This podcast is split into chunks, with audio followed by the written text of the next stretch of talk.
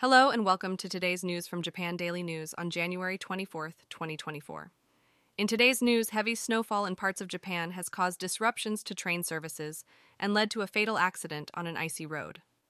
First, on the East Japan Railway Company's Tokaido Shinkansen line, trains between Nagoya and Kyoto have been running at reduced speeds due to snow accumulation near Maibara City in Shiga Prefecture.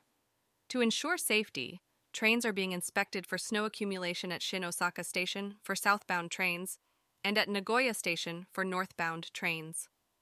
As a result, delays of up to 10 minutes are expected on this section of the line. Passengers are advised to check the latest updates on the JR East website. Moving on to Kyushu, a tragic accident occurred in Kitakyushu City early in the morning. A large trailer slipped on a frozen road surface and collided with a man who was on the opposite lane, resulting in his death.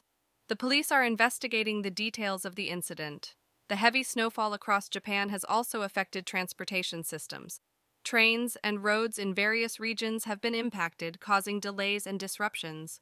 Winter weather conditions have intensified in Fukui and Shiga prefectures, with significant snowfall.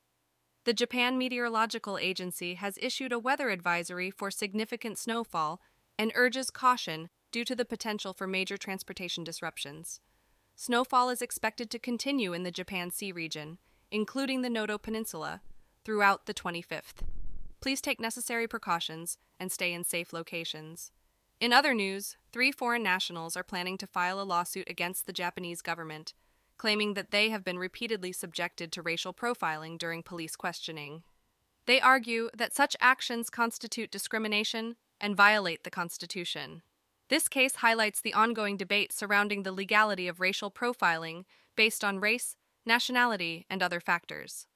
On the transportation front, the Sanyo Shinkansen line, which had temporarily suspended operations between Hiroshima Station and Kokura Station in Fukuoka Prefecture due to equipment trouble at Atsusa Station in Yamaguchi Prefecture, has resumed normal service as of 7:11 a.m.